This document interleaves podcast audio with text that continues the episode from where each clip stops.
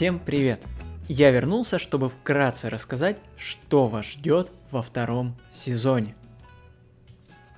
В прошлом мы обсудили, как человек самостоятельно, без психологов, может понять свои возможности, а после развить навыки, которые, по его мнению, пригодятся ему в жизни. Но психологическая наука изучает не только индивидуальность каждого человека, а также совокупность этих индивидуальностей. А это еще более интересное направление, потому что неопределенности во время анализа двух людей куда больше. Как поведет себя человек в условиях психологического давления группы, предположим на митинге? А что будет, если человека с детства отлучить от семьи? Или, например, не избавлять его от общества, а поместить ребенка в так называемые секты. Есть еще множество интересных вопросов на стыке, например, психологии и экономики. Почему человек в условиях кризиса начинает откладывать деньги, а до кризиса вообще об этом не задумывается? В чем особенности функционирования семьи и сотрудников компании? Все эти и многие другие вопросы можно отлично рассмотреть со стороны социальной психологии. И этот сезон будет как раз посвящен не отдельному человеку, а целым группам.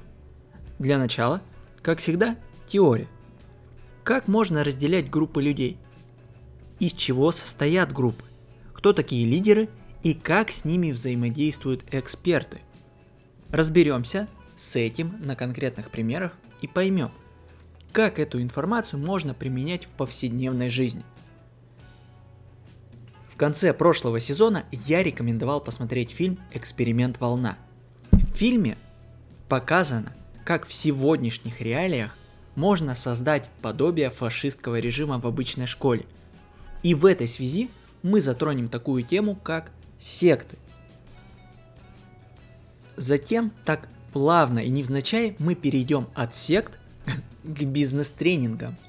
Сравним их с психологическими тренингами и поймем, в чем же недочет такого на первый взгляд прекрасного инструмента, как бизнес-тренинг.